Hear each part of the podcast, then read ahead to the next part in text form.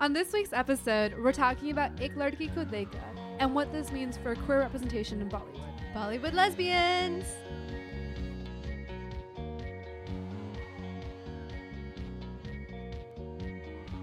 Hey, welcome to the Cardamom Pod from Kajal Magazine, where we're talking news, culture, and the internet from a brown perspective. We're recording with Listening Party inside Canal Street Radio. I'm Anushka Patel. And I'm Nadya Agrawal. Nadya, what's on your mind this week? How's it going? It's going good. I think um, something about this month in particular feels like a bit of a come down. I don't know what's been happening, but maybe because it's Women's History Month, and that always kind of gets me in my feelings a little bit because it's sort of like a lot of bad branding, a lot of bad Instagram posts, a lot of fake Twitter solidarity. It's just a lot of shit. But um, the other night, I went to this really amazing talk in honor of Women's History Month, talking about the lost feminist history of New York City. So, like, women's histories that have been lost to time or whatever, usually lost because of men. So, there's this really famous Virginia Woolf quote that goes For most of history, Anonymous was a woman. So, this month, I'm thinking of our foremothers whose abilities and talents were diminished and whose countercultural ideas and actions landed them in asylums or unmarked graves. I'm just sort of thinking about the women we come from, basically, and just, you know, feeling a lot of feelings about that. Yeah. I just read an es- excerpt from um, Esme Wang's new book, The Collected Schizophrenias, and in it she talks about the journalist Nellie Bly, who, like, in the 1800s, you know, wrote this sort of massive expose of, of asylums and, and sort of what was really happening. And so what you're saying about, like, women who are sort of lost to asylums and graves is so... Um, disturbing really to think about like how far we have not come from this period of like oh you have too many emotions you have too many things going on you are genuinely suffering for xyz you know multitude of reasons like you must be crazy. But not just that like not even just like you know the regular rigmarole of like mental illness anxiety depression that you know we all as a species encounter and face. If women like did something like like their skirt was a little bit too short or they wanted to like publish a poem or they went against their husband's wishes. They were landed in asylums. If families didn't know what to do with widows in their family they put them in asylums. Not that i'm saying that like people who are in asylums deserve to be there but like it was just regardless of what you did. If you did anything that was against the status it's quo like a catch-all solution right you were punished for it. The And problem of women. people always say like oh how come like there are no famous women from this period? How come there are no you know women beatniks? How come there are no women xyz and it's like there were but they were thrown in jail they were thrown in prison they were punished for their creativity. Like i'm gonna say this right now men make a lot of bad art. Women have made amazing stuff from the beginning of time but you don't see it because men have destroyed it killed it ruined it raped Yes. it thrown it away like so many things and it's when you sit down and you think about like the burden of that history and how we don't even know these people that we've come from that we're like continuing the legacies of it hurts It's devastating. It's a really hard like legacy to, to carry, I think. Um on the rare occasions that men do make good art, just like how many times have we later found out that it was their wives behind all of it, you know? right so like zelda fitzgerald you know that f scott fitzgerald took all of his amazing work from her diaries from her journals from her letters to him Colette. she was a literary genius colette um, I'm trying to think who else. There have been so many women throughout time, or who have like amplified or like made their wor- husband's work easier. So like, how many wives are the uncredited co-authors of great works, or the uncredited research assistants, or the uncredited, you know, the person who takes dictation and stuff like that, right? Like, how many times have our actions and our labors been completely ignored and discounted? So many times. It's like the norm at this point. Yeah. It's um like I said, it's a heavy thing to live with. I totally feel you on Women's History Month, feeling like like it's supposed to be this month of celebration, and really, every month I just feel like we learn more and more. That's like, oh, we were super fucked. we continue to be super fucked. You know, Yeah. I But, uh, wish I had. I wish I was like. I wish I had a happier note to end this on, but I really don't. I mean, that being said, like, there's a lot of cool shit that's coming out. Like, I know we were, you and I were talking about some really cool TV shows earlier. That's like a little bit happier. That really center women and that center, like, maybe the shitbaggery of women, which is nice. Yes. Yeah. So much um good TV. That's been like my that's where I'm finding all my comfort. Like I'm watching Derry Girls, Good Girls, Christina Hendricks is on there. I, you have to see it. I just finished watching the Amazon Vanity Fair series with Olivia Cooke. Just like I like watching watching stuff about messy women who are fucking up and who don't give a fuck and who can be cruel. Like it's it's very cathartic. I Eva Dixit had a really great piece about derry girls in the New Yorker about them being dirt like teenage dirtbags, girl teenage dirtbags. I loved it. I love derry girls. I continue to enjoy everything about 90s Irish nostalgia. Um, but it was like a perfect review, so definitely check that out. Teen girls are the original dirtbags. right? Okay, so we have joked a few times on the podcast about Bollywood lesbians in space.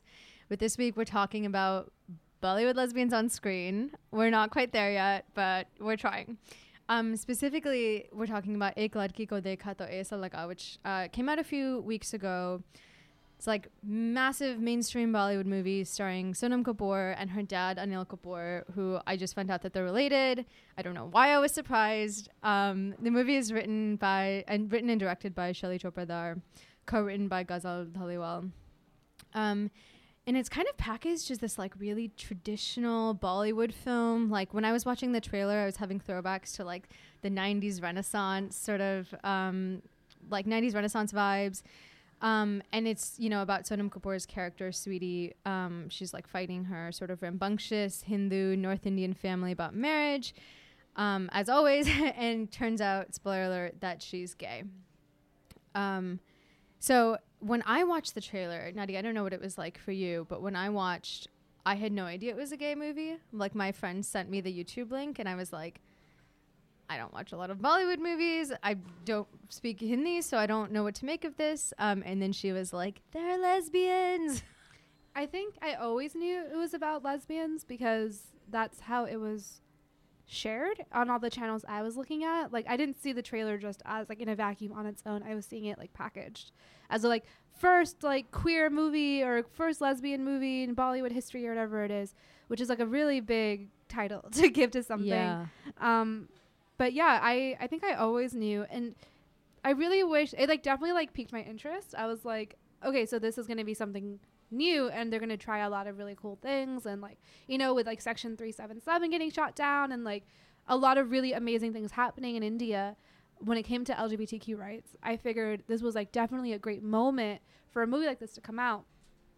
But I don't know. I mean, I think we both have we have mixed takes on how successful it was. Yeah, I think like a sort of common criticism that I've read about the film is that it's not really about it's not really about Bollywood lesbians, right? Like it's not it, it doesn't center the the women's stories. You don't find out that she's gay, that Sonam Kapoor's character is gay until like an hour into the movie. Um What? How long is it? Three hours?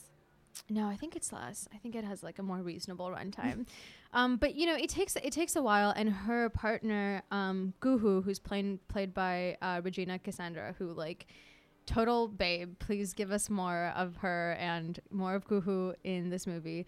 Um, but yeah, it's just it's really not like there are a few montages of them together, you know, and like I don't I think there's like holding hands. There's like no kissing, but it's it's a lot more about Sweetie's family and her her dad, her abusive brother, um, this playwright who's like trying to help her tell her story. Who is first in love with her?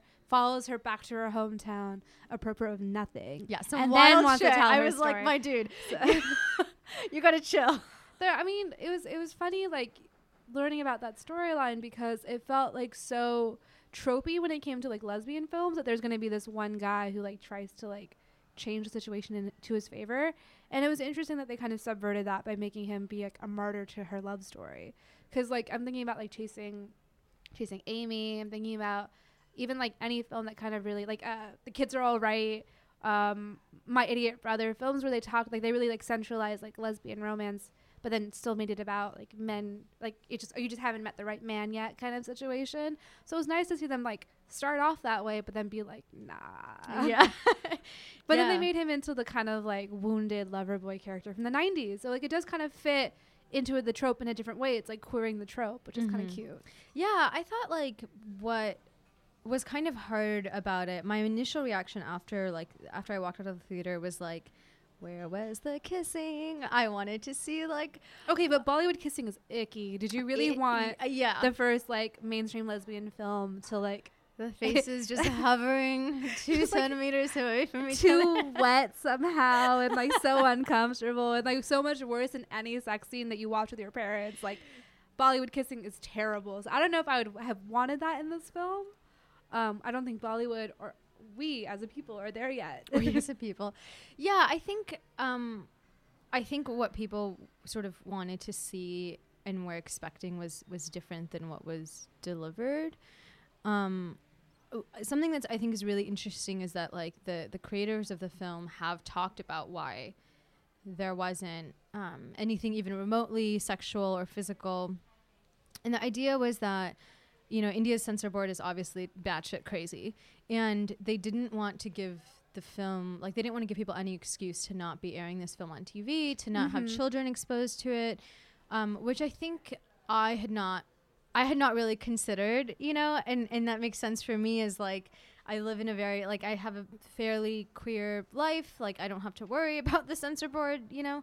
So it was a it was a good reminder for me at least that like this film has reach that goes well beyond you know what we're accustomed to here. Right. Well, you remember when they ruled that lipstick on my burqa was too female oriented, which was like, what does that Mhm. even mean? So like they are on another level when it comes to deciding what what passes and what doesn't.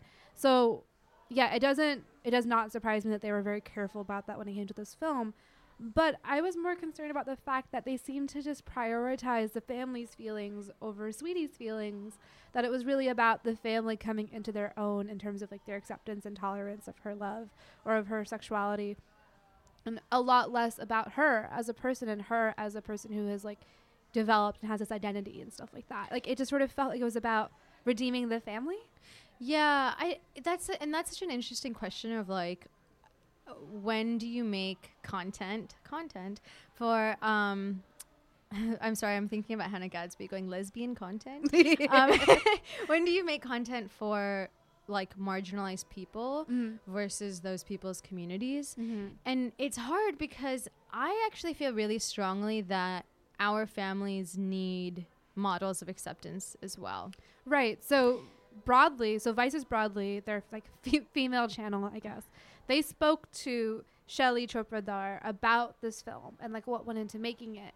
And um, it's interesting because so Shelly is the mother of a, of a queer child, of an LGBTQ child, and felt that it was really critical to like talk about like the family of like queer people and like how like they need to kind of come into a certain acceptance. Like she has this quote in the interview where she says, you know, we call the LGBT community in the closet.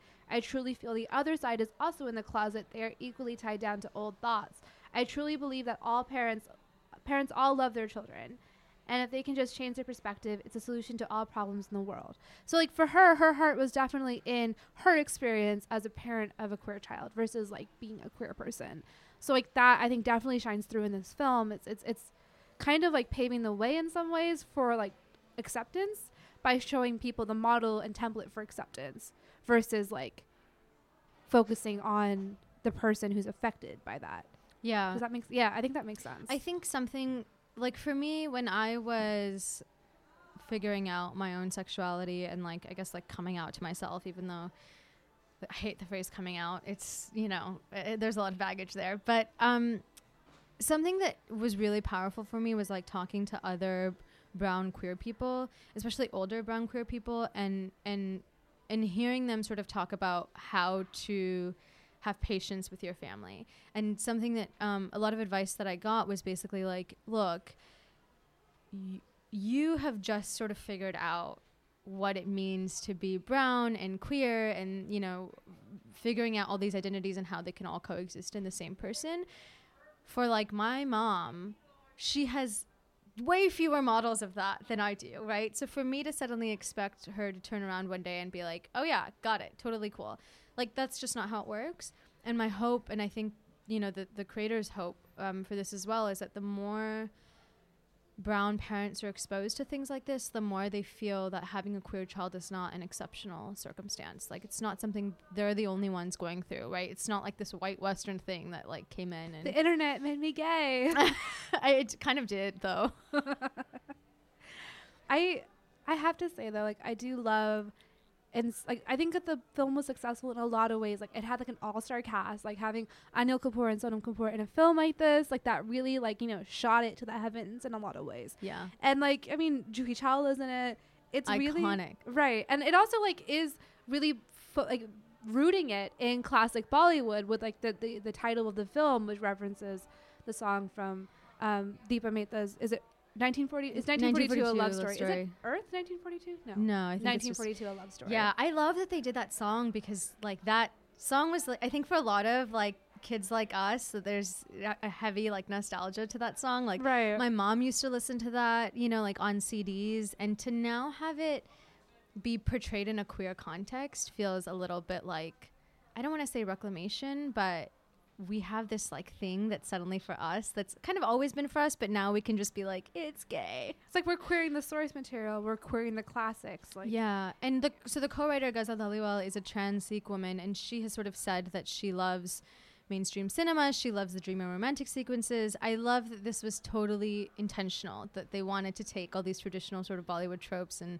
and queer and- the shit out of them. Yes, Yeah. Yeah, yes. Yeah, yeah. I think it could definitely be queerer in the future. I think we can have a lot more lesbians in the future. I think we can have a lot more women loving women in the future. And I definitely like I'm looking forward to that. I think this kind of does begin to set the tone for that. We'll be right back after a short break. This podcast is brought to you by Kajal, an art and opinion magazine for the South Asian diaspora. It's a space for creatives of color to raise their voices. You can find them at kajalmag.com and on every social platform at gajalmag. Okay, we're back. Picking up where we left off. I want to know, Anushka, what it was like for you as a queer brownie watching this movie. Queer brownie. Yeah, I so think it's cute, right? Uh, watching this like in a theater with like potentially many other queer brownies. Yeah, so um, I watched the the film at a screening that was hosted by this podcast Queering Desi, which is hosted by Priya Arora. Um, I love it. Shout out to Queering Desi. Yes, amazing. Um, and they put together this whole like uh, string of screenings um, that sometimes had the the creators of the films there. So for mine, um, Shelly Chopra Dhar's children um, were there, and it was really just incredible and powerful to hear them talk about like the process of making their movie and their mom's like life work, you know. And I I'm I was gonna say I'm not someone who cries during movies a lot, but like that's not true. Um, but honestly, for a long time in the movie, I was kind of like, okay, okay, like let's see where this goes. And there there are certain moments like just where it hit emotional beats where it was just like a visceral experience to watch it with you know it was a theater full of brown queer people um, people were like vocally reacting to like decisions that were made everyone around me in my row was like crying at different points um, and so it was one of those experiences for me that's like, you know what? The movie is not going to be perfect. No piece of art is ever perfect.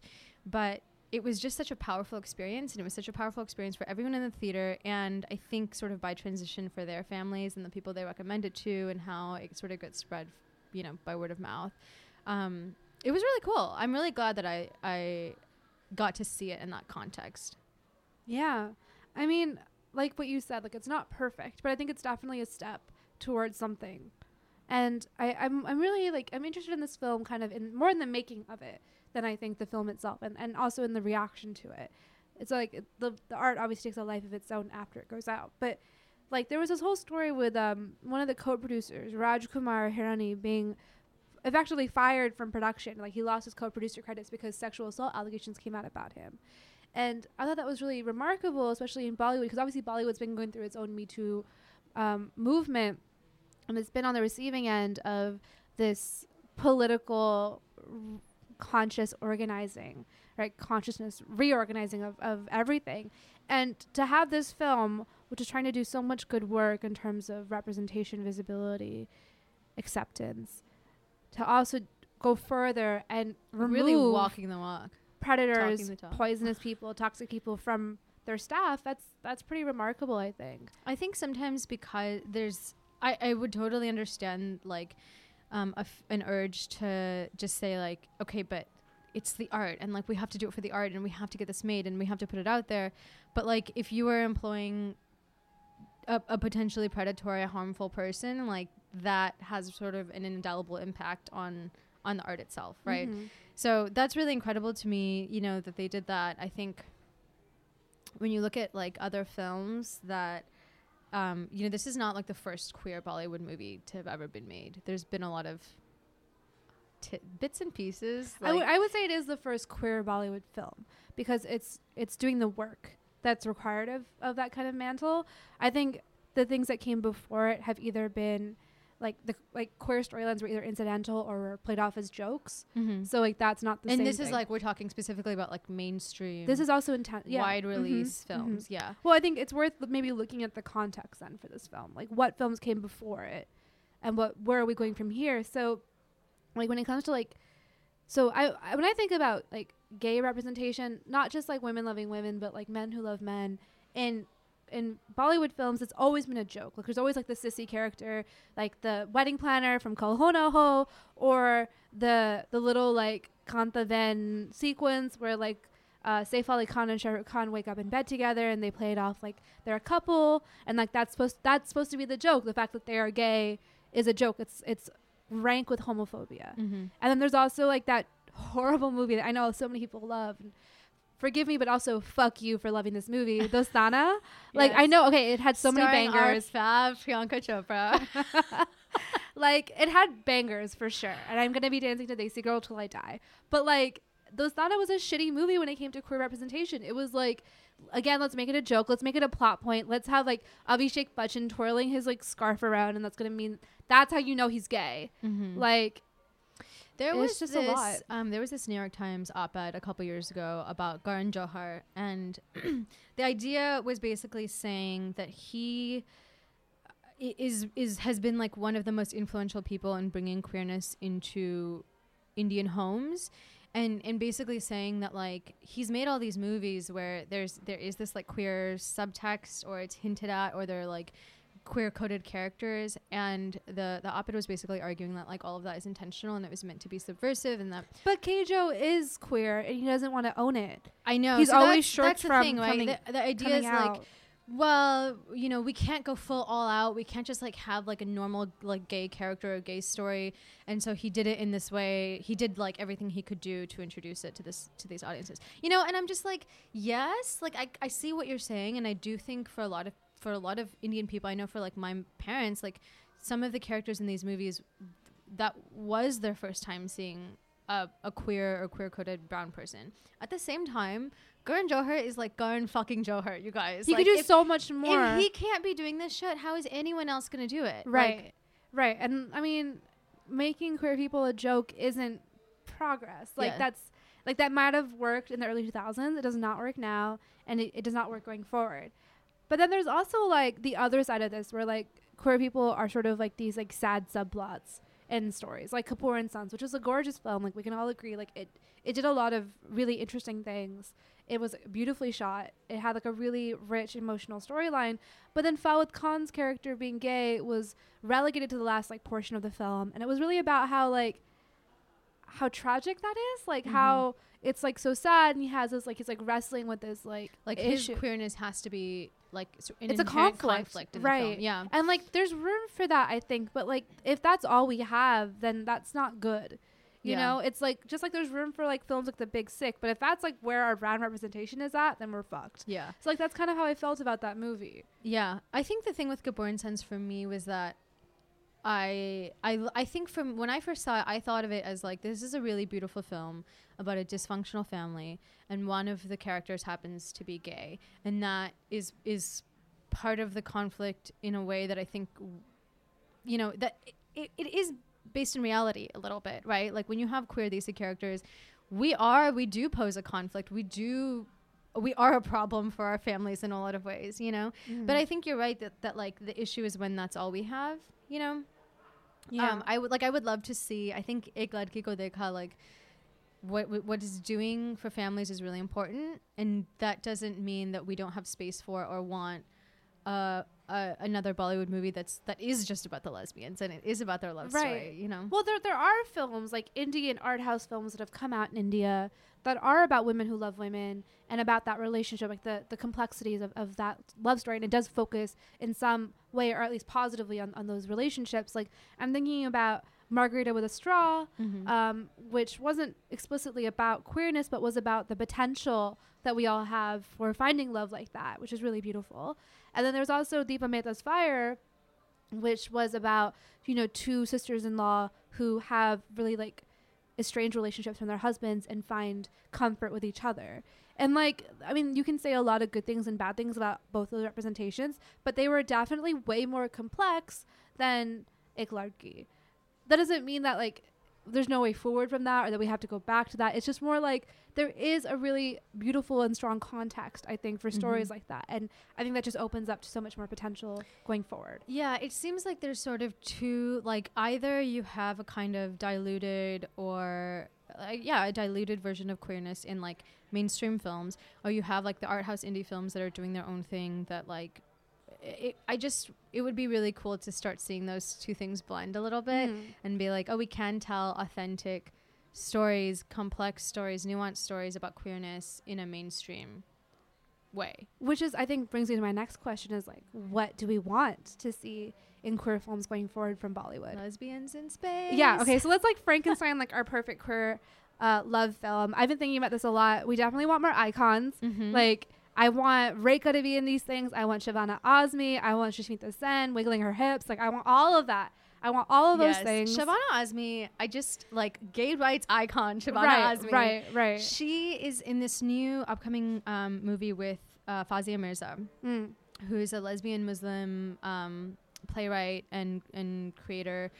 Um, I just she, to me, she is like. She's such a babe. She's always been a babe. She is doing the work. She does a lot of like AIDS advocacy, um, human rights work. She has to be in it. Who is Right. like her co-star? Rekha. Rekha.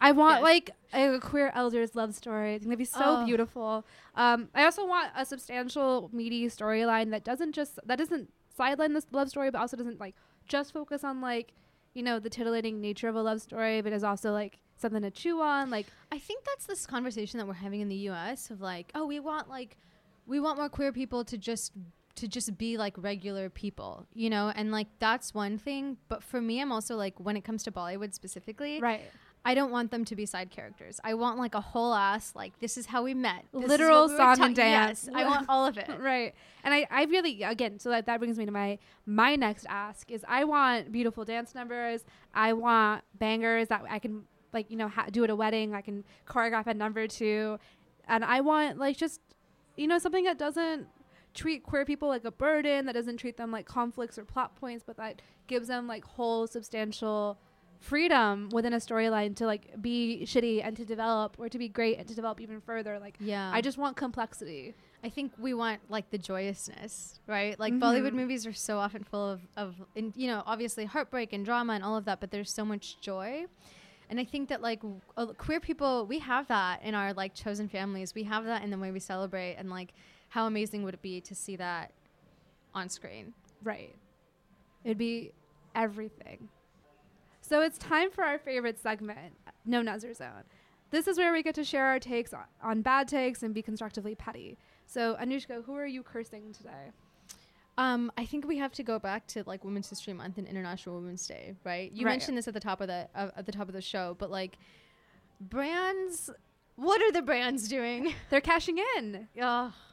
Like, I don't know if you saw the E channel changing their name to She with an exclamation point, but that really, like, that fucking hit me. I was just like, what the fuck is But this? I mean, a lot of brands are doing stupid shit around Yeah. International Women's Did Day, but Brawny that ad? was like Mm. on another level. that was just like dumb. That was, again, head ass. That was just like, what do we do with this? yeah. But like, I mean, like this this doesn't do anything. So when brands do this thing where they like, you know, it's like a, you know, what's what's the guy from KFC, Colonel Sanders. Colonel Sanders. When they had Reba play Colonel Sanders or whatever, like, what does that do to like combat sexism or imperialism or the heteropatriarchy? Does that get me a job that I get paid equally?